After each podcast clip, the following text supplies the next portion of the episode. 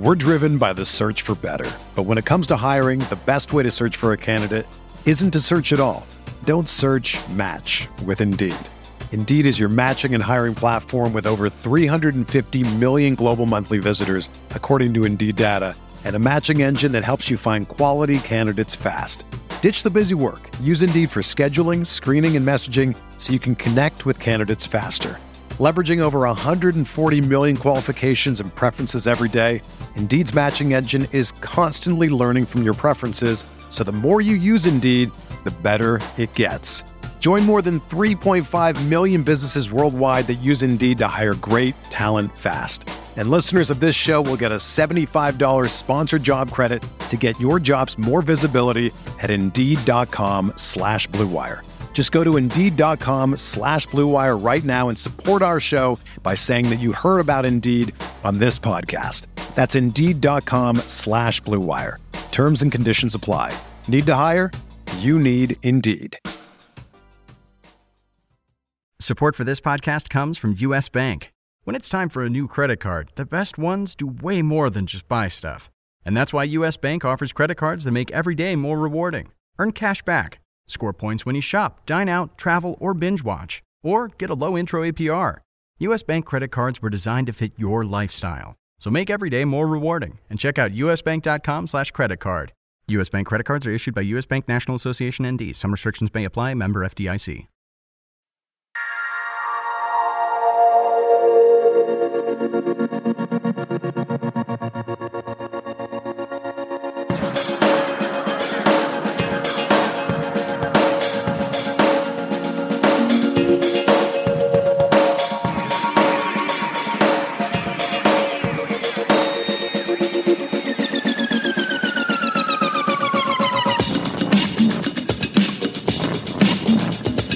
Welcome to the RotoWire DFS MLB Podcast Wednesday edition. Hi there, baseball fans. I'm Paul Bruno, and I'm joined once again by John McKechnie. And we love talking baseball in this time slot, especially when it comes to stuff that isn't really top of mind when it comes to game day analysis and FanDuel picks. But, John, first off, we're both recovering from the unveiling of one Scooter Gennett. Your thoughts on that performance? But before I give it to you, I got to tell you that I was. Uh, I was uh, ridiculed a little bit when I picked this guy in my fantasy leagues last year. I guess I was a year too early. No, yeah, you should. Yeah, you clearly uh, you had the scoop on Scooter long before anyone else did, and long before he was even a member of the Reds, taking uh, Brandon Phillips' number. But yeah, I think uh, you know this is one of those mornings where I got, I got like a wet towel on my head. I'm just trying. I'm like all delirious with fever off off the Scooter fever. That was just uh, you know that was the Philip Humber perfect game of of, of batting, batting. performances. Yep. I mean, I've I cannot believe that he did that. And uh, Daren Willman, who kind of runs the uh, the Statcast over at Baseball Savant for MLB, uh, he tweeted out a picture with the graphics of all four of his home runs. And I saw someone it's a, it's like a, also kind of a sports personality like quote tweet it and was like, "Oh wow, it looks like one of those swings must have been horrible." It's like uh, the guy just hit four home runs uh, with 10 RBI and 17 total bases. Like, uh, go, go, just go away. Like, and they're worried go, about go fly a kite, pal. Hey, man, it goes over the fence. I don't care how he does it. Yeah, yeah. There have been plenty of ugly, ugly swings that have gotten out uh, in Great American Ballpark before. So it's not like Scooter's the only guy that's ever benefited from that. So good for Scooter. Good for good for DFS. I mean, I, I didn't think we'd ever see anyone top a Rendon from earlier in the season, but uh, here we are. I wonder what the uh, buy rate is on him in terms of free agency pools and season long play as well after such an outing. But I mean, uh, people are going to be chasing waterfalls. It's it's don't expect anything of of the like the rest of the way from Scooter Gennett. I like Scooter Gennett the player, but I mean, good lord, nothing like this the rest of the way. Do you think maybe he swapped unis with uh, Joey Votto? Maybe that was it. That that might have been it actually. I think I think you're onto something there. We're going to need to get an investigation going. Right after the uh, stuff that's going on in Washington clears up, maybe that's their next. Uh... Yeah, that might be a while. Yeah, it could be. That's true. anyway, John, I'm happy to be back with you after moon, moonlighting last week on, uh, on, an MLB assignment last Wednesday. During the day, uh, I was at the ballpark watching the Jays, and uh, in one of my gigs, I hold down other gigs other than this podcast thing, which I love. Uh, but this was the new game timing agenda, which is intended to keep pace of the game moving along on the Major League uh, stage and and one of the jobs that I do is taking the 30 second timer between at bats and the 2, 2 minutes and 5 seconds between half innings. And that's supposed to be enforced pretty stringently but I, I can tell you that uh, a lot of a lot of teams, a lot of players still go offside, and I'm not sure that game times are getting too much shorter with the introduction of this initiative. I think we're going to soon see a pitch clock, though, in addition to all this, that maybe makes things a little bit more significant in terms of the progress being made in time of game. I think that pitch clock will be the key to, to really shortening things. And and I talked to you before we went off the air, John. This is this is intended to to keep the your buddies and and your uh, your guys in the under 30 gang uh, age bracket uh, engaged in, in baseball. Not that you need it, but maybe some of the guys that you know who are less into the sport, maybe they could be attracted if, if things speed up, right? I, I think you, you know they're onto something. I think the the pace of play conundrum is is you know one of the one of the bigger problems facing baseball because frankly uh, you know sitting down to something that's four hours with with stoppages you know after every single play as opposed to I don't know. I, I think that college football games last too long. They they've lately been dragging into that four hour window, yeah. and we we see the, these these games regularly. You know, it, at best they're going to be a little bit over three hours. It feels like for baseball. So to see it speed up a little bit uh, would really be great. You know, last night, for instance, I was watching the Dodgers against the Nationals and Pedro Baez uh, just really takes his sweet old time. Like it, maybe he's one of the bigger culprits of the pace of play problem here, but it seems like uh, every time that he gets out on the mound in, in like the eighth inning for the Dodgers, that inning, regardless of really what's going on on the base paths, is going to take a lot longer than it really should. So I, would like to see the MLB kind of uh, prod things in the direction to where things are just a little bit snappier out there. I understand the need for pitchers to be in their comfort level, but at a certain point, it feels excessive.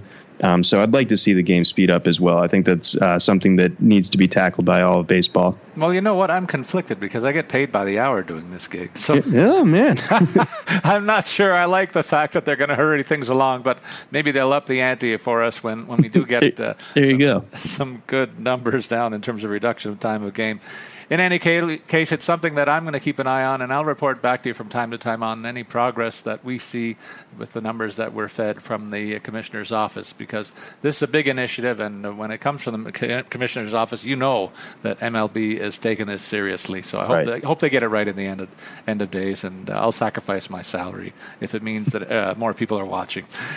John, that's big of me, isn't it? I think. Uh, oh, I mean, you're as magnanimous as they come. That's it, my friend. well, before we get into our breakdown of top FanDuel picks for tonight's game, I want to remind our listeners that they can follow me, Paul Bruno, at Statsman22, and you can follow John at Johnnymckechs. As I, as he alluded, he's uh, not only a guru in baseball, he's been on fire with the FanDuel picks this year, all, all season long. But he knows college basketball like nobody that I know, and so uh, kudos to you, John, for being. Shit. Uh, uh, more than just a one-trick pony, and and that could, I think you're going to go far with with the range of abilities that you've shown, uh, not only in this uh, in this uh, forum but in others on on Roto Thanks, Paul. Anyway, let's get through the matchups. A quick preview of projected starters, my friend. Uh, why don't you take us through the first games that start from seven o'clock on? We got a real marquee matchup right off the top. All right, so moving past our afternoon slate here, kicking us off for the night, we got a 12 game slate going. We got the Red Sox with Rick Porcello, defending AL Cy Young champion, off to a rocky start, uh, going up to Yankee Stadium to face uh, the Yankees, and CC Sabathia uh, carries a 4.12 ERA into this matchup. Yankees slight home favorites at minus 120 over under there is a nine and a half. That's a 7.05 start. Moving down to Baltimore, we got the Pirates with Chad Kuhl in an interleague matchup at Camden Yards against the Orioles and Wade Miley. Wade Miley a 2.82 ERA versus Chad Kuhl a 6.02 ERA. Mm-hmm. Orioles minus 146 favorites. The over under there is at nine flat. Uh, moving out to Tampa Bay, uh, we have the White Sox and Mike Pelfrey, uh, two and four at the 3.86 ERA at the Rays here. We got Jacob Faria making his major league debut. He's been absolutely mowing people down in the minors, and he's certainly earned this call up here. Uh, so the Rays actually are sitting at a minus 161 favorite with a relatively low implied over under of eight and a half. Uh, it starts at 710. And we're going to move to Detroit. We got the Angels with Alex Meyer, two and two ERA with a 4.91 ERA at Detroit, going against Buck Farmer. Uh, who has made just one start on the year to this point, but it was uh, a shutout performance. Uh, not all nine innings, but uh, uh no earned runs allowed. Uh, and that allows the Tigers to be minus 130 favorites here with a high over under of 10. Uh, 10 flat. That's a 7-10 Eastern start. Then we have the Cardinals with Lance Lynn looking to kind of get the Cardinals back on track among their recent losing skid. They are slight road favorites here, minus 129 against Cincinnati with Mr. Bronson Arroyo, one of our favorite guys to uh, talk about for FanDuel purposes, um, not necessarily for his prowess. Uh, and he has a 6.24 ERA. That's a 7.10 start. And then moving us uh, down to Atlanta for our final of this window. Uh, the Phillies with Jerad Eickhoff, 0-6 with a 5.13 ERA at Atlanta against Mike Foltynewicz, It's a he's three and five with a 3.90 ERA. Braves slight home favorites minus 133 with a 9.0 over under total. And we get into the later slate with the Mets throwing Zack Wheeler against Texas and Yu Darvish uh, down in. Uh, the Southern State. Uh, Darvish, a five and four uh, record with a 3.13 ERA the Rangers, despite their offensive struggles, are a minus 154 on the money line, and the over/under set at nine and a half. So we're expecting some runs to be scored in that game, I guess. And uh, Marlins with Jose Urena, a three and two record, a 3.80 ERA against Chicago Cubs. John Lackey, who's been knocked around pretty good in the last little while, a four and five record, a 4.90 ERA. Despite that, the Cubbies are favored, a minus 205, and the over/under set at nine for that eight o'clock start. Then the Giants throw Ty Blach, a four and two mark with a 3.24 ERA against Milwaukee, and Jimmy Nelson this is one of the better pitching matchups on the night. Nelson three and three with a 3.36 ERA. He's been striking out uh, better than one batter an inning over his last six starts, and his team is favored a minus 125 with a nine over under for that 8-10 start. Then uh, rounding us out, there's three games a little bit later on. Uh, Dallas Keuchel, 9 and 0, 167 ERA, lights out so far this year and no wonder Houston is favored minus 171. Uh, they lost a game finally last night. Maybe they're going to start another. Yeah, they melted down a little yeah. bit too, actually, which is shocking. That's right. And they get uh, Jason Vargas tonight. He has had a good year too for the Royals, seven and three, a 2.08 ERA. So that's another marquee matchup pitching wise. And we rounded out with uh, Luis Perdomo and the Padres going into Arizona uh, against one of the the night the good stories this year is the re- resurgence of the Diamondbacks. Greinke on mm-hmm. the mound for them, a seven and three mark with a 3.06 ERA. The home side is favored a minus 190 with an eight and a half on the over under for that 9:40 start. And then the final game on the schedule, Alberto Mejia with a one and one mark, a 3.95 ERA against Yovani Gallardo, a two two and six record, a 6.24 ERA. Another guy that we like to knock around, just like opposing hitters have most of the season. Gallardo and the home side is favored tonight, uh, minus 110. Uh, nine and a half is the over under there. All right, John, uh, let's get into it, beginning with our look at our starting pitchers. Uh, let's take a look at the top end of the FanDuel board where we see Keuchel and Greinke as the only two starters over the $10,000 mark. I'd like to ask you, just to get us uh, our feet wet in, in FanDuel talk, are you playing or favor, f- fading these two marquee pitchers tonight? Um, I think that there are enough uh, bad pitchers on the on the bottom part of, of you know the the spectrum of pitchers tonight to where you can comfortably pay up for a guy like Greinke or a guy like Keuchel and then load up with some cheaper bats that have really really favorable matchups here. I think there are enough uh, sort of minus pitchers going uh, to where you can you can pretty comfortably get get a guy like Greinke um, against the Padres. Uh, Derek VanRiper and I were just talking about him uh, on the radio. We were talking about how Greinke is probably like the, the chalk play of the day. So if you're playing cash, you want to kind of build your lineups around Greinke. Uh, facing a Padres team that's 29th and weighted on base as a team against right-handed pitching, uh, third in terms of uh, K rate at 25 uh, percent. So I mean, they're striking out a fourth of the time that they're at bat against righties. Greinke has just one start on with less than six strikeouts or or less than six and two thirds over his last uh, six starts actually, and he's got 52 strikeouts in that span. That's a span of 42 and two thirds innings. So Greinke just makes a ton of sense. I think Keuchel has recaptured his um, Cy Young form as well. So I mean, he's he's a little bit more expensive. He's closer to 11,000 uh, than Greinke is, but I mean, he get, draws a matchup against a pretty anemic uh, Kansas City lineup in a, in a nice pitcher's ballpark. So I couldn't blame you for using either of those guys tonight, but I give the slight lean to Greinke. Yeah, I, I, love the fact that if you can fit either one in, in, you can make a really strong case for them tonight. But I'm going to make just as strong a case for the guys in the next tier, John. Before handing it back to you and your thoughts on the guys that take us down to the $8,500 range, I look at Yu, Darvish. He's only got two wins in his last six starts, giving up a 125 whip over that span. So to me, not the most attractive in this group. Porcello, for his part, been really knocked around. 48 hits over his last six starts, covering only 31 innings, and he's facing that tough Yankees lineup. So again, I say no thanks. And speaking of which, uh, John Lackey already alluded to the fact that he's been knocked around as well, with a 148 whip in his last six starts. So I'll pass on him. Then I get to an interesting matchup where I find the the guy that I'm going to lean on but his opposite number, number is Blach with five straight quality starts.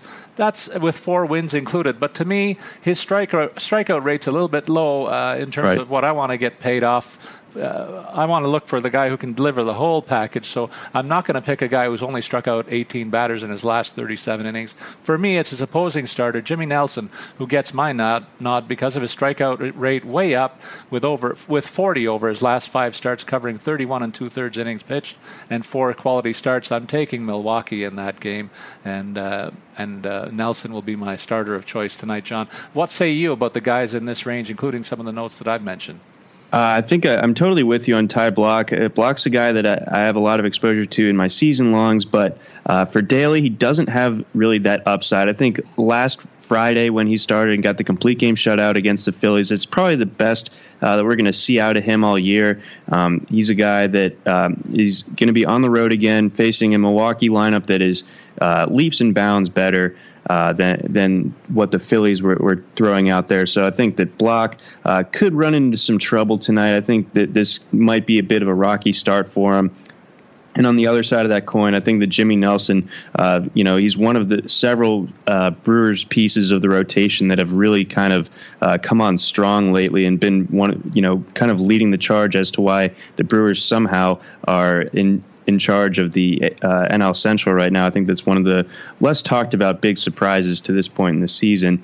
Um, but moving down to that to that next tier of pitchers, you know, from 8,300 yeah. uh, down a little bit to the mid 7,000s, you got a guy in Zack Wheeler. You got to love the stuff, but um, he's on the road at Texas, so you know he, he doesn't get the benefit of facing an opposing pitcher. He's going to get a pretty loaded lineup, although it might be uh, Sans Adrian Beltre. It looked like he uh, injured his ankle on Tuesday night. Sabathia, he's a guy that has been a lot better this season than than in years past. But you know, do you really trust him in Yankee Stadium against a Boston lineup that's starting to uh, to get heated up? Jason Vargas, another guy who's been a really pleasant surprise to this point in the season. One of the higher uh, FanDuel points per game among starters on the board tonight. But uh, do you trust throwing anyone out against Houston at this at this point? I certainly don't.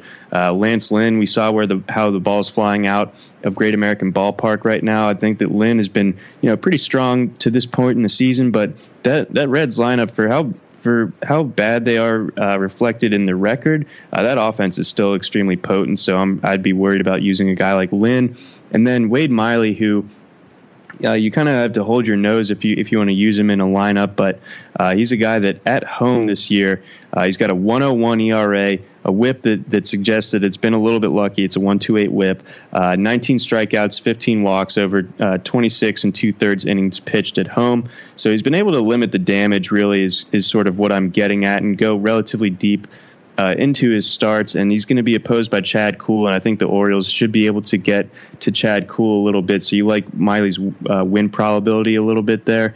Um, so that that's sort of how I'm viewing this mid tier. I'd, I'd, say that Wiley's pro- or Miley is probably my choice of these like 8,300 uh, down to the mid 7,000s. I echo that sentiment. I, I feel just about as good with the Lance Lynn situation too, just because I think St. Louis is due for a victory. Bronson Arroyo, his opposite number, has been shelled so far this season, mm-hmm. giving the win probability uh, to Lynn uh, big time in this situation. Uh, I think St. Louis is just too good a team to continue this slump, and Lynn has been a lot more consistent than his opposite number. So I'm I'm basing the win probability high on St. Louis's favor, and that's why I lean in this range uh, heavily on Lance Lynn over all of the guys uh, in in that range that we spoke of. Are there any guys for, worth a shot in the dark for you below this threshold, or do we kind of flush them and, and look above this this grouping? John? If if you want to uh, just be completely crazy and really really load up on your bats, um, I would say the Buck Farmer route isn't as crazy as you might think because I mean he's checking in at uh, boy like 5500 so I mean that that's basically uh, like what you can get like a super expensive Bryce Harper at Coors or something but he's your starting pitcher um, he has one start under his belt this year. He, he, pretty much dominated the White Sox, 11 strikeouts over six and a third innings. Uh, goes against a really punchless um, Angels lineup that is, you know, missing Mike Trout, and I think that that, that the lineup sort of collapses uh, without him. So uh, it's a complete GPP play. But I think that you know Farmer and like the lack of a book on him that the Angels will likely have based on what he's uh, you know produced this year at the major league level makes him someone to, to maybe worth considering. You know, if you're making like your third or your fourth lineup and you you're not sure how to attack it. Yeah, and I'll say maybe throw a go a, uh, throw a flyer uh, Mike Pelfrey's way because despite what you said about the Tampa rookie making his debut, it is his major league debut, and I've seen a lot of guys get lit up first time out, and so uh, he's facing the pros this time around, and and wonder mm-hmm. if the jitters get to him a little bit at home, and maybe that's why uh, Pelfrey and, and the White Sox might receipt for the win if if the jitters do get to the Tampa starter. That's that's just a far and away uh, outlier play for me too. Uh, I, I think the the stronger plays are up up the board. We covered the, the names that I'm going to go with. I'm curious to see who you unveil as your starter later, but we'll save that as a bit of a surprise, John. And before we go on with the rest of the program, we also want to remind our fa- our uh, friends that and listeners that FanDuel's uh, back and better than ever, as you know if you've played it by now uh, on the baseball scene. There's fantasy baseball for everyday fans. New contests starting every day. No busted seasons. Just pick a contest, choose your team, and compete against each other.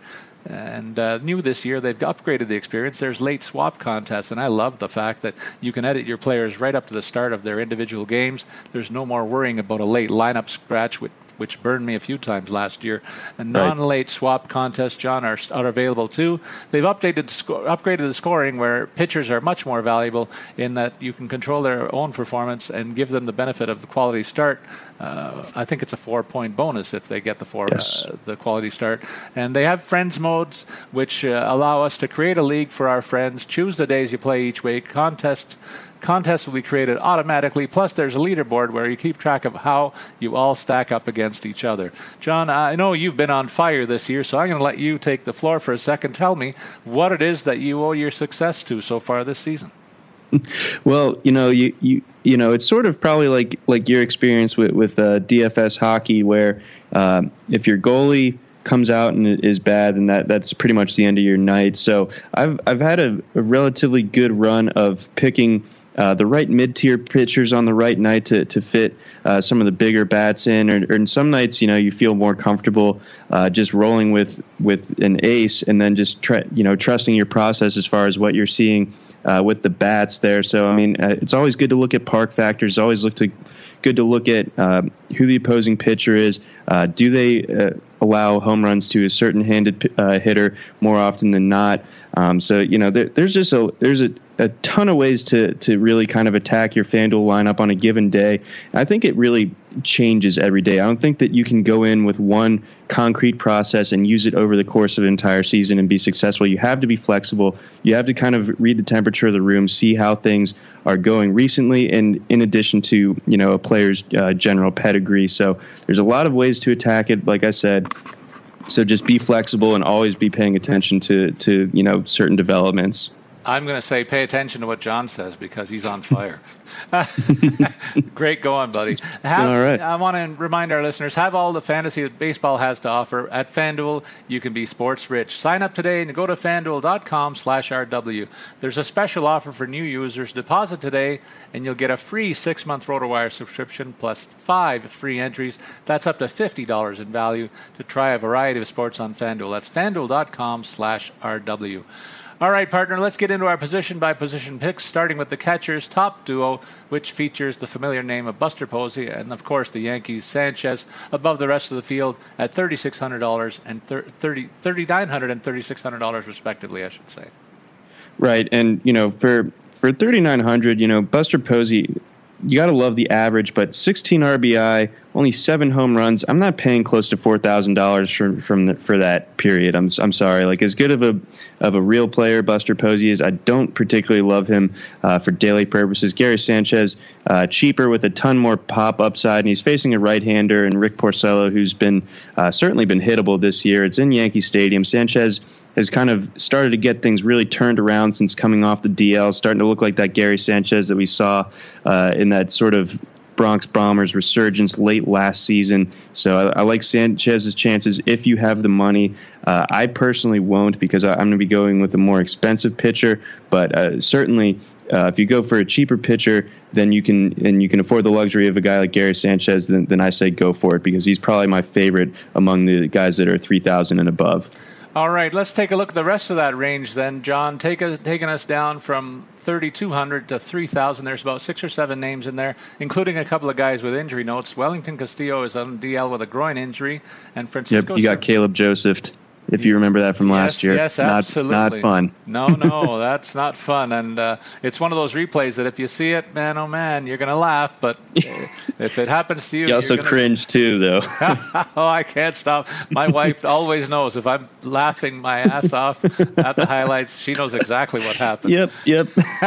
and Francisco Cervelli uh, is day to day with a head injury too. So a couple of guys who would normally be in this discussion at this point will be, in fact, on the sidelines. But they're there are other options. I'm intrigued by Evan Gattis in this range, John, uh, thinking that he's a guy that should get a look tonight. He's a masher against lefty starters, and he gets Jason Vargas tonight. I know he's been on fire so far this season, but that Houston lineup will get back uh, on the horse. Uh, after their blip last night, I think, and Gattis will be central to the success that I f- expect for them this evening. What about you in this range? Who, do you, who else do you like?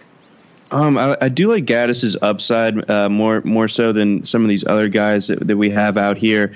Um, I don't I don't see why Jason Castro is priced above some of these guys. I know he's been producing a little bit better of late, but um, you know, a guy like Alex Avila, uh, who's just been uh, really really consistent, just a very you know sort of what you what you want to use in in a FanDuel uh, for your catcher in, in general is because he he just puts together quality at bats. He gives you that that high floor. You you feel pretty comfortable that even if he doesn't have a great night, he can give you those you know maybe nine points or so, or maybe you know scratch scratch a run across or, or drive someone in. It looks like that Detroit lineup is starting to kind of get itself together a little bit. So yeah, they're going against a guy in Alex Meyer who can be hit hard uh, in the in the right circumstances. So I think Avila uh, he hits in the right part of that lineup to where uh, he could definitely be a valuable asset to your lineup at 3,000. John, this is a funny looking board to me. When I looked at it uh, last night and again this morning, I thought, boy, it, it looks like they took a cut and paste, and they moved some guys down that I thought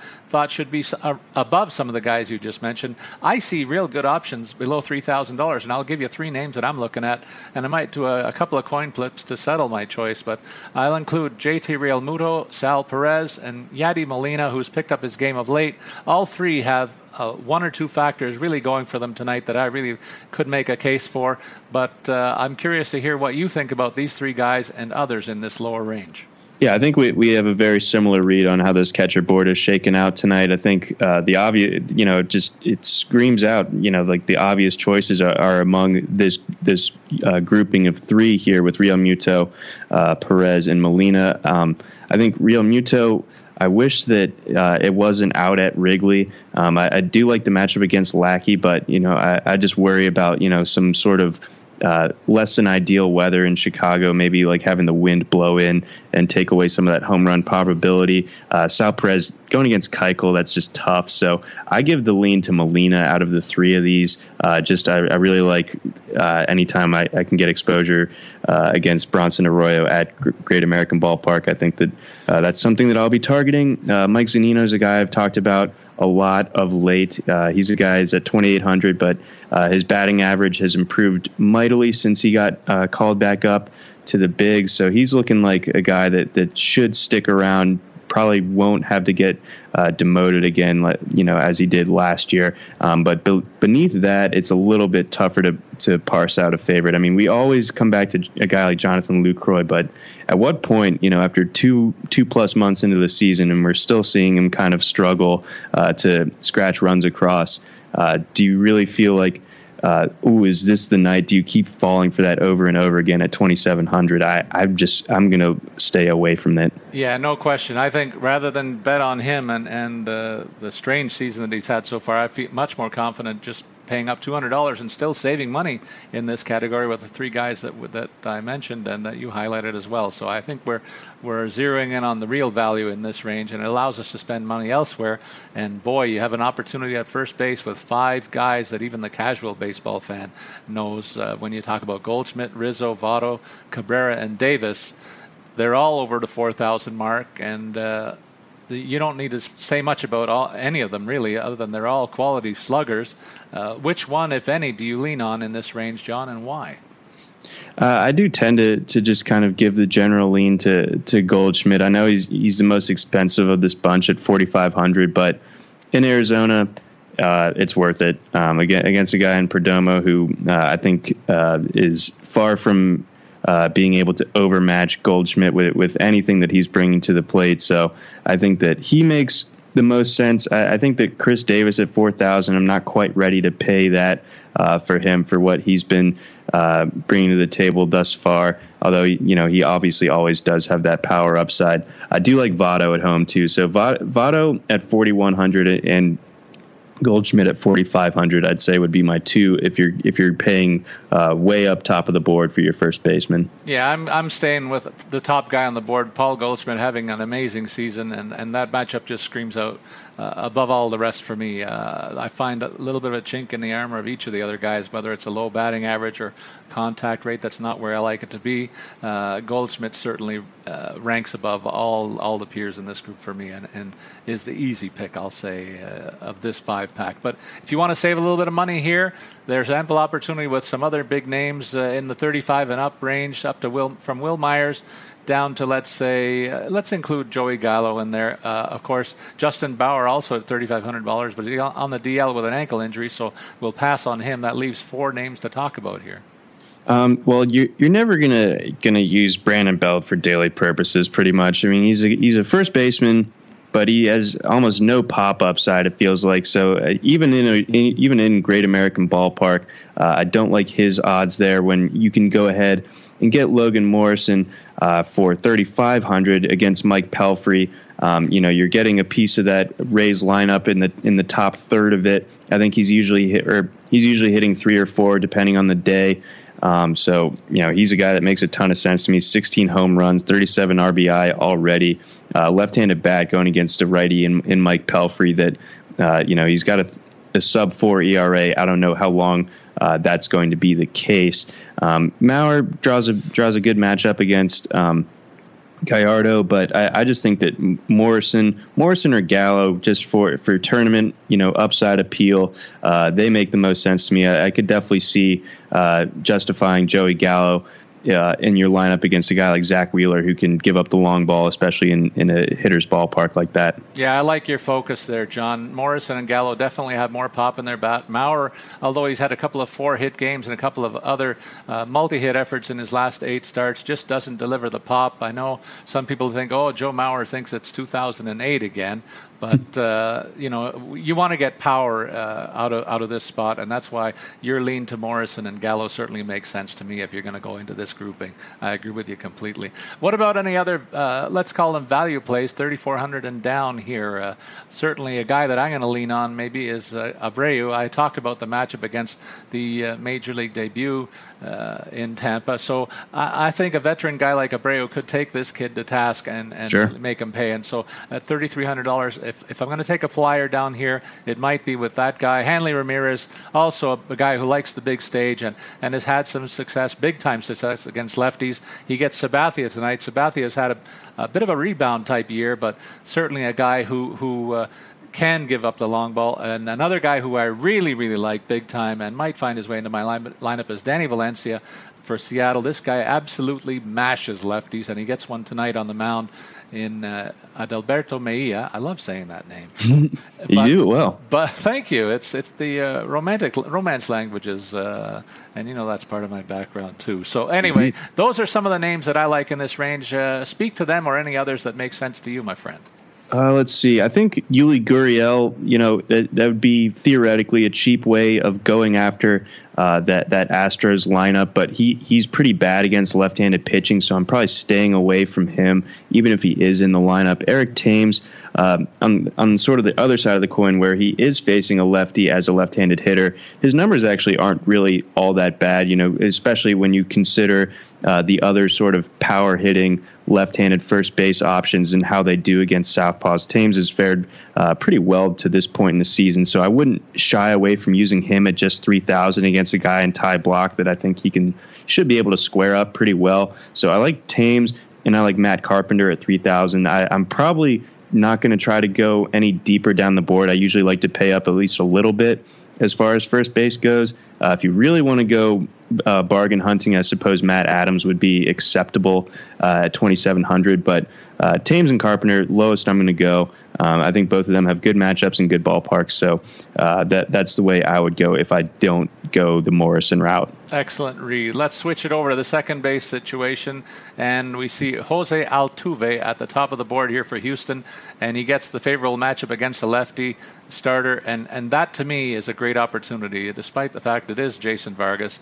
I think he uh, he could take the L tonight in a big way with uh, Houston looking to rebound and Altuve leading the charge uh, at $3,800. You could get good value out of him tonight. He's hitting well and at the top of a very potent order that that is.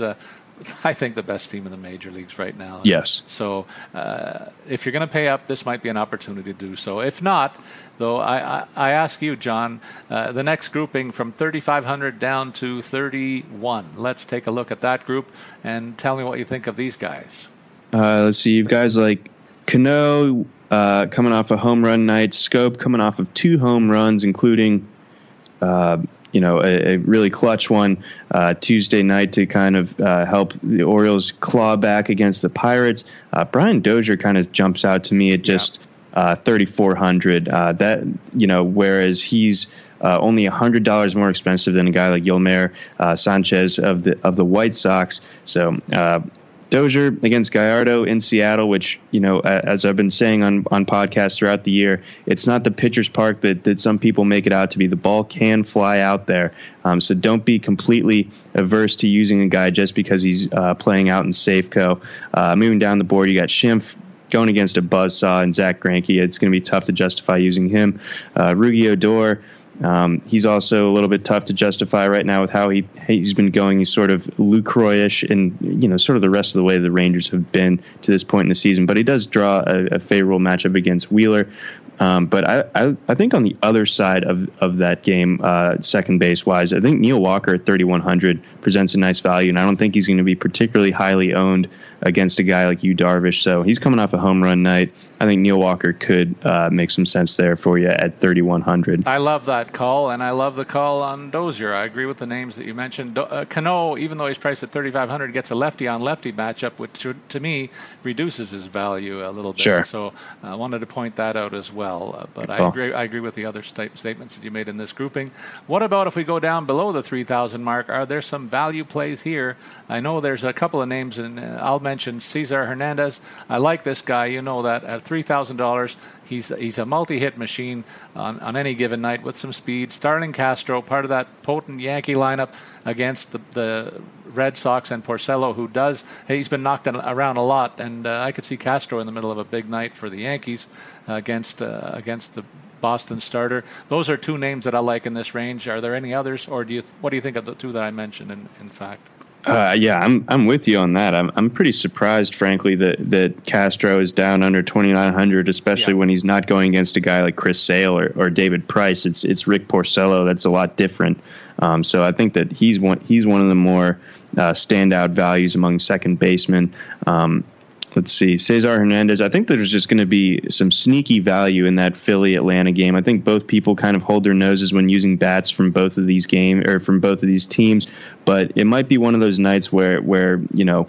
Uh, the one of the winning uh, lineups in a tournament uh, does feature several bats from these teams.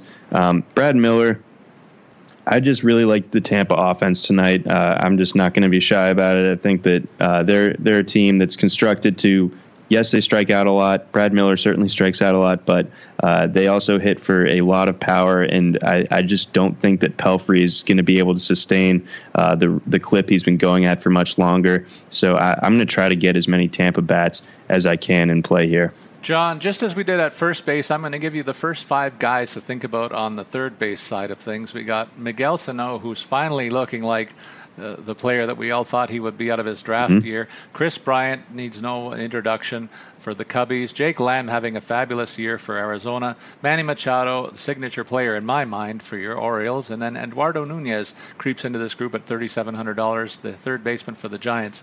What say you about their matchups tonight, and would you recommend one over the rest of this pack? I'm a big Sano guy right now. I think if you if you could uh, find a way to go with the Sano Dozier stack, I think that makes a ton of sense to me. I think they hit close enough to each other in the lineup on a, on a daily basis to where uh, they make some sense. And you know, you're loading up against uh, a guy in Gallardo. Obviously, you, you kind of wish that you could get more of the left-handed uh, power uh, in Safeco, but uh, I don't think that Sano. Uh, if you doubt matter. his power, yeah, then you know enjoy, you know, have fun uh, looking like a fool. So uh, beyond that, uh, a guy like Jake Lamb, uh, he's a guy that I always uh, try. Yeah, I'll usually make one lineup a night where I pair uh, Lamb and Goldschmidt together, and obviously against the Padres at home, couldn't couldn't go against you there. Um, Machado. Uh, his price is back up from from the 3400 it had dipped to uh, last week. I, do, I am a little bit of a head scratcher on Nunez being being up in this sort of echelon of players. You know, when you have Machado, Lamb, Bryan, and Sano ahead of him.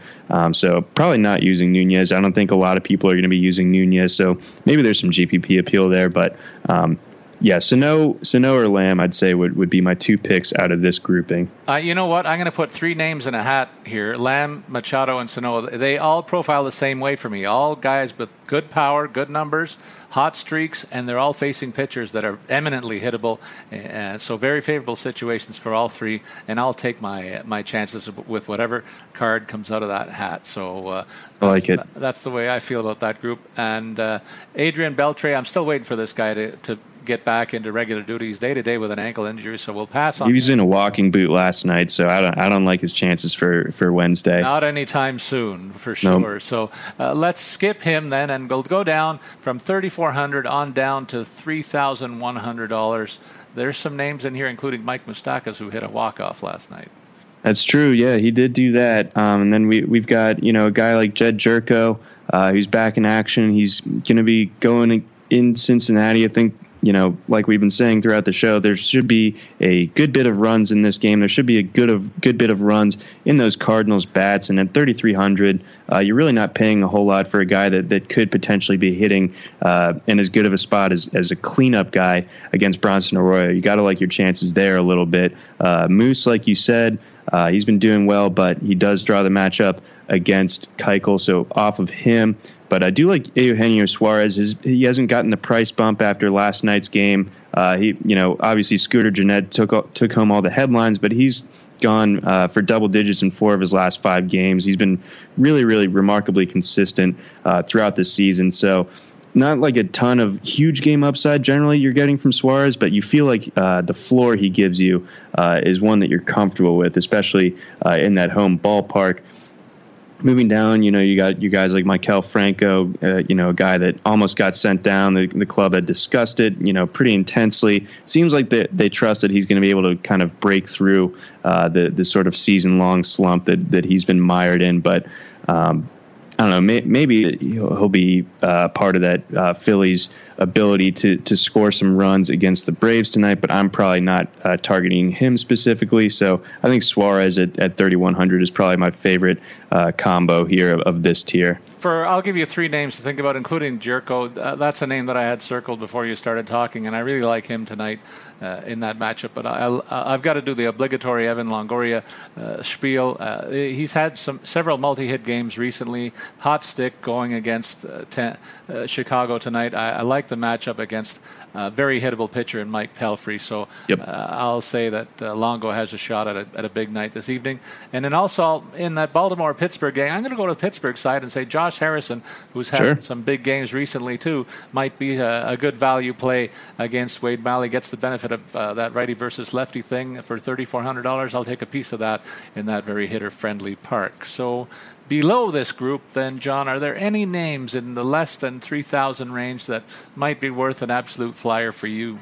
Uh, yes, uh, there is a guy that you'll have to make sure that he's in the lineup. So make sure you go to rotowire.com, check our lineup page uh, before you finalize your lineups here. But uh, Paul DeJong uh, also on the Cardinals. I'm just leaning on the Cardinals and the Rays today. The, those are sort of my strongest in, strongest inclinations uh, right now. So he's at 2,300, saves you a ton of money. You know, thousand dollars less than Gyorko, uh, and he you know, even though he's listed as a third baseman, there is a chance that Gyorko plays third base and DeJong slides over to second or something like that. Uh, he's relatively versatile around the infield, so he might still be starting. He'll probably be hitting in the bottom third of the lineup, so you kind of have to deal with that. But um, he's a guy that that does have a good bit of pop uh, for you know for what for what you're paying at 2300 and obviously uh, I, I, love that game right now so I, I, think that, that that game is one that I'm targeting uh, not going to keep repeating myself too many more times about that game. So I'm just saying, DeJong 2300 value, uh, lock it up. And uh, I'll add the I'll gang up on your Orioles again with possibly a bit of a stack situation for if you're going for Pittsburgh. David Freese is a guy that, that might be worth a look. He mashes lefties, gets Miley on the mound tonight too. So I really like this possibility. He was an over over 40% uh, on base percentage last year against lefties. So I, I uh, look for that trend to continue tonight against a tough one uh, in your your favorite team's home park.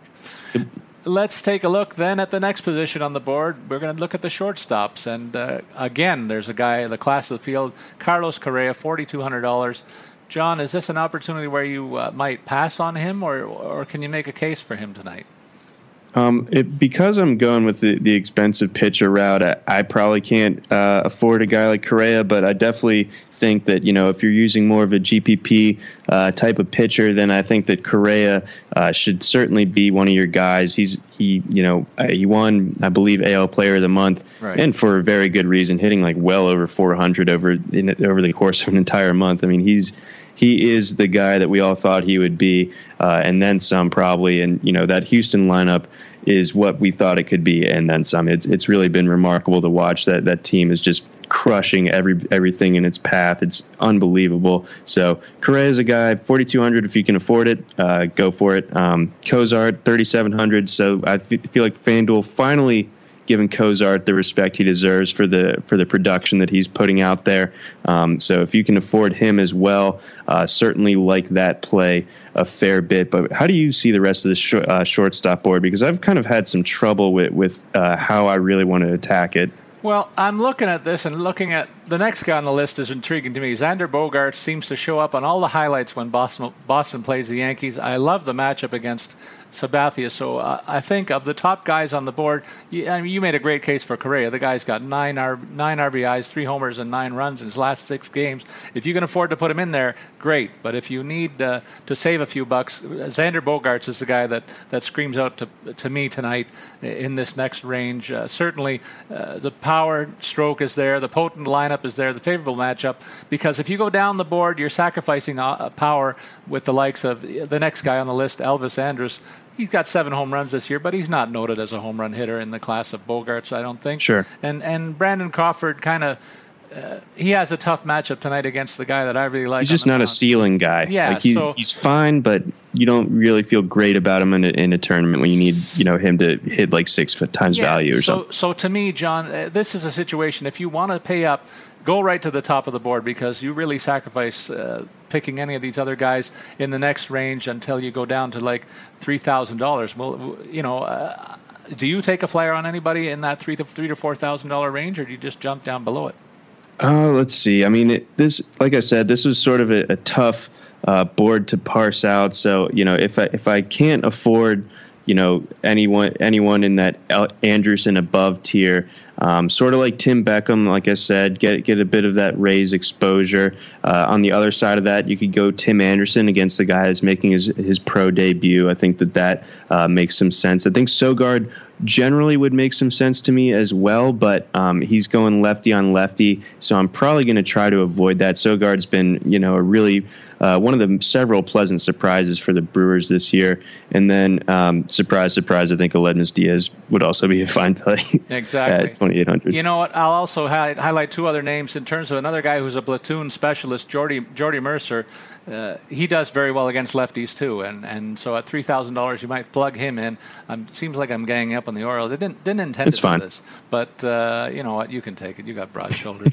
and then uh, a guy who must be uh, benefiting from all the angel dust around Yankee Stadium's shortstop position, Didi Gregorius, has completely reinvented himself since coming to the Yankees, and I think I think he's uh, really full value for the stats that he's put up year to date. He's done it before, and right now he's batting 313. If I had to a- ask you to guess what his batting average is without knowing, I bet you wouldn't even come within 20 points of this guy's numbers, and yet he's only priced at $2,900. So that to me is another value given the matchup that he has today against a very hittable Rick Porcello. So not, uh, it's not the first time we've seen this in the position board on FanDuel tonight, where there seems to be a gap before there's other value players that really attract my attention. So I found some good value on the low end of the board at this position as well. Yeah, I, re- I, really like that Gregorius call. I think that, that he's certainly a standout guy in terms of you know his combination of upside and value there.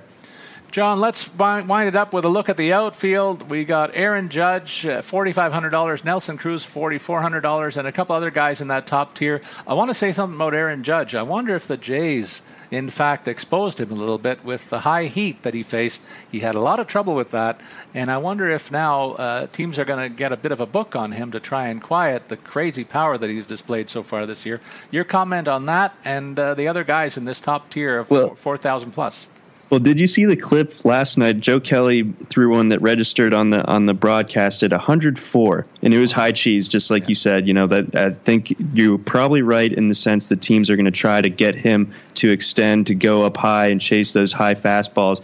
But Judge, you know, I haven't seen a pitch that fast all year, but Judge got a piece of it. So I, I you know, the the question is like, what's more impressive, Joe Kelly throwing 104 or Judge being able to catch up to it a little bit? So, uh, you know, I, you know I think you bring up a good point that you know Judge there there will be a hole that's exposed in his game at some point or another, but um, I'm just having a hard time betting against a guy like that right now. I mean, he's just an absolute juggernaut, and uh, the exit velocity is is almost terrifying. You, like, you, you, you feel uncomfortable even being in the same state as him because you might get smashed by one or something. Yeah. Uh, so so uh, you know, 4,500. Obviously, you're paying a ton for him. But against Porcello, a guy that's uh, you know the polish sort of worn off a little bit, uh, I certainly could could see uh, you going after that, and then you know moving down the board a little bit. Um, I think that you like this guy. I like this guy as well, George Springer. Yeah, uh, he's been you know scorching hot of late, and then Corey Dickerson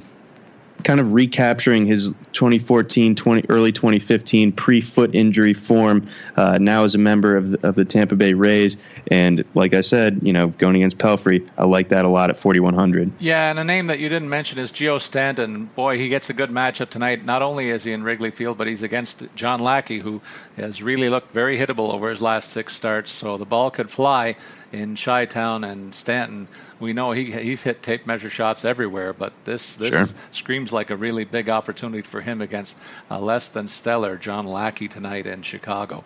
Uh, what about below the 4,000 range? Let's go 4,000 to 3,500, John. And there's a whole mitt full of guys here to pad your outfield. Well, you you know you have Conforto leading off that Mets lineup in Texas, but he does draw the matchup against Darvish, so it's a little bit tougher than usual. Uh, Mookie, uh, he draws Sabathia in New York. You got to like that a fair bit. Uh, I love Steven Souza tonight. I love where he hits in the lineup, but I'm going to try to make a pairing of Souza and Morrison um, because they hit very close to each other in the lineup. I think they usually tend to be 4 5 in there. Uh, Domingo Santana has been ridiculously consistent uh, to this point in the season, and he faces a kind of a soft tossing guy uh, in Ty Blach, who is a left-hander when uh, Santana happens to be a righty. Uh, Santana hasn't had any goose eggs, and you know, in forever it seems like. So uh, you know you're going to at least get some point production out of him, and then you, you know you move down the board a little bit. Ozuna has been having a great season in his own right, but I, I have a hard time trusting guys like like Choo at 3,700, Upton yeah. at 3,600, McCutchen at 3,600, when it, you sort of worry about their ability to sort of give you a zero on a given night. That's the scary pro- proposition. But Upton, for his part, is the guy that I'm looking at tonight as a possibility okay. just because of what he's done recently. I like the matchup that he gets. And Anderson Inciarte, another guy who fits the bill in like that, that, Game, game that you targeted uh, earlier. I think this is a guy who whose name you might see in the summary a little bit later on for the same reason. They've been consistently productive all year long in the FanDuel game, in double digits in scoring as well. But I like what they've done lately, and that's why they're gaining consideration for me in this range to plug into my lineup.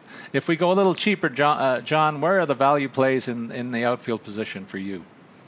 Uh, let's see. I think you know, and I'll let you get into this a little bit more. But it seems like Odubel Herrera has sort of gotten himself turned around uh, at the plate a fair bit. Uh, I think Tommy Pham's a guy. If he's starting, uh, he makes some sense. David Peralta down at just 3,200, uh, going against Perdomo. You know, that's pretty cheap exposure to getting uh, uh, that Diamondbacks lineup. So always, always certainly in favor of that. Aaron Altherr, similar deal where you know you're getting exposure against Atlanta in Atlanta. Uh, the way that that park has been playing to this point, uh, there's always uh, some good bats to get uh, down there. Uh, Benintendi, if he wasn't going against a lefty, I would I would like him a lot more at 2,800 than I do. But I'm probably going to have, even though he has been heating up. You know, seemingly coming out of his slump a little bit. I'm going to leave him alone just because that lefty lefty matchup's a little bit tough for me.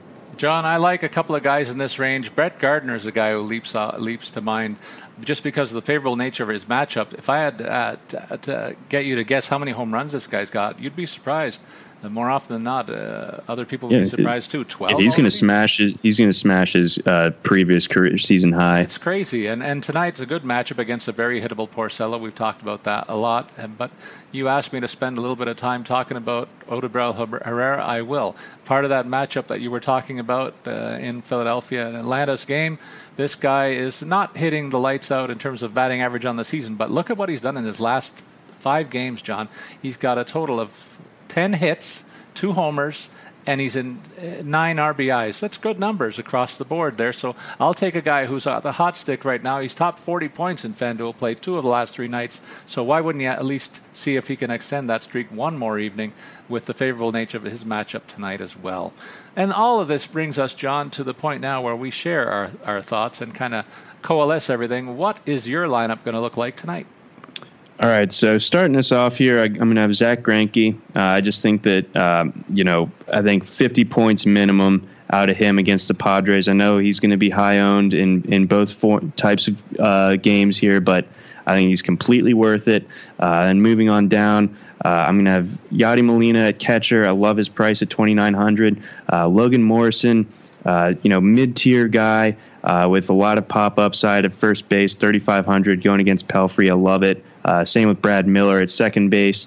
Um, I'm going to go with DeJong to to save some save some coinage here at, at third base. Um, so he's just 2,300, uh, and uh, pair him with Aledmys Diaz as well. So you know, sort of getting that middle to back end of that Cardinals lineup uh, in Great American Ballpark against the Reds. And then as far as my outfield is concerned, I'm still feeling a little bit uh, fluid as far as this is concerned. But I do like David Peralta. I do like Steven Souza there as well. I initially had Herrera in, but uh, I, I, know that uh, uh, a certain other co-host also likes him a fair bit. So uh, I'll move down the board a little bit. Uh, ooh, yeah, below that, below that, it, it's a little bit tough sledding. I mean, I suppose maybe Delino DeShields if you want to jump down to like the 2700 range, or, or Gregor Blanco. you know, get another get another uh, Arizona outfielder in your lineup. I think both of those would make some sense as well. You know what? I'm more excited about my lineup because you're endorsing a lot of the guys that I like. So that, that makes me feel good about tonight's chances. I'm, I'm it's all gonna, happening. I'm going to lead it off with Jimmy Nelson. I seem to lean on these games where it's a coin flip and pitching situation, but I love the strikeouts that this guy's piling up. Uh, relative to innings pitched, and uh, his ability to go deep is well documented. I think he has a chance to do that tonight again. $8,900 is what it's going to cost me, and I'll uh, fill in the rest of my lineup as follows. I spoke uh, highly of Realmuto. I like the matchup that he gets in Chicago tonight. $2,900 all I'm spending for one of the better hitting options in the catcher's position. Danny Valencia, as I mentioned, a lefty mash, lefty pitcher masher uh, at $3,200. I'm saving a little bit from the heavyweights in the first base position, but Valencia could be among the top point producers if he uh, continues to hit the way he does against lefties. And then you made helped me make the case for Starlin Castro, one of John's endorsements for tonight. Paul Bruno lineup, uh, twenty nine hundred dollars. All Castro is costing me. I like you. I'm surprised by that, so I got to jump all over it. You liked my Jedd Gyorko pick for for the game between the Cards and the and the Reds. Another pick at thirty three hundred dollars. Jordy Mercer, I made the case that this guy's another pl- platoon masher, and he gets Wade Miley tonight at three thousand dollars. I like that. Made the case for the suddenly Homer. Homer hungry Brett Gardner in that Yankees matchup with the Red Sox, $3,400. George Springer, of course, hitting the lights out right now for for Houston against Kansas City. Very favorable matchup. And I made the case most recently of Odubel Herrera, another guy that you like. So out of my guys, I think there was four of them that you really like, John. Uh, yeah, no, that's I'm, a good that's a good looking lineup. I if, might have to copy you. If I'm not in the winner's circle tonight, I'm going to blame you though because you, are making, you're pumping me up here too Deserved. much. I'm due though, so I'm I'm liking the endorsement from Johnny Mack. John, let's take it take it to the RotoWire lineup optimizer. What's in store for tonight from that point of view? Optimizer has given us a Yu Darvish centric lineup here. So you got Yu Darvish at pitcher going against the Mets, 9,800. Uh, then moving down a little bit of a riskier play, but certainly one that, that could be a big payoff with the low ownership percentage. Austin Hedges at catcher, 2,500 against Zack Greinke. Um, then moving to first base, Hanley Ramirez at 3,300. I really like his value as far as first basemen are concerned tonight, so I like that play. Uh, Jonathan Villar, you got to make sure he's in the lineup, but if he is, he's a switch hitting guy, um, you know, with some stolen base potential, going against Ty Blach, 2,800. Uh, it's got Machado and Bogaerts on the left side of your infield there. And then we got McCutchen uh, going going to Baltimore to face Wade Miley, facing a lefty. Uh, Lorenzo Cain also facing a lefty, a markedly tougher lefty in Dallas Keuchel, and then Curtis Granderson, uh, definitely a boomer bust type option. You might want to consider moving off of off of Granderson if he's if you're using Yu Darvish in your lineup, but you know crazier things have happened. So uh, I do like the Granderson uh, play in a vacuum. I just probably wouldn't use him myself in the same lineup as a, as Yu Darvish. I think that's a great call, John. You're you're continuing to show show your goods. Uh, I agree with a lot of stuff that you said today. Right on the right on the money, on the tip of my tongue, most often, more often than any other show this year, and that makes me feel really good about things tonight for my Appreciate own purposes. It. John, yeah. uh, you spoke about Yu, Darvish. I want to finish off a little bit here on Texas Rangers in general, and what do you think of, of them and Darvish so far this season? This is a team that was thought I thought would be among the league leaders in the American League, but they're not. They're not there. No, they you know they're they're primed to to sort of. Uh, run through the West a little bit, and it, it took like a you know a 10 game winning streak to get them to where they are now, and they are still a a crisp 14 and a half games back from first place. they are four four games under 500 with an expensive payroll. Uh, things have just really not gone their way this year. Um, you know, guys like Lucroy. Uh, really underperforming. Yeah. We've had we've had uh, Gonz- or Adrian Beltre be out for most of the year. Looks like he's hurt again, so that that's definitely a tough uh, pill to swallow. And then you got a guy like um, I wonder if the like second base, Odor too. Uh, yeah, did he hurt his hand on on Bautista's head? Maybe there's a lingering injury issue there. Yeah, it, I mean, it seems like it at this point because uh, it's hard to explain uh, his poor start to the season. As for Darvish, um, you know the strikeouts have been there, but uh, his command hasn't as much. You know, he's he's walking guys. Uh, you know, almost a four walks per nine, three seven four walks per nine. That's really uh, tough. And then his, his, FIP suggests some regression here. Um, he's got a really really high strand rate, which you know probably will will normalize as the season wears on a little bit. So he needs to cut down on the home runs and the walks, and you know that's something that's a lot easier said than done, especially in that ballpark. So uh, thing, things are things are not looking so great for those Rangers, even though they did have that uh, you know kind of put their put their skills on display with that long winning streak, I still think that they're not out of the woods just yet. My heart bleeds for them like a potato. John, there you have it for you and me. You're, uh, John McKechnie is a great follow, folks. At Johnnymckechs. No, Paul Bruno is a great follow, and I'm a great follow too at Statsman22. And we wish you good luck with your FanDuel picks. We have a lot of fun doing this show, as you can t- probably tell. Come back and listen to our pods on a daily basis to get an edge on the competition. So long, everybody.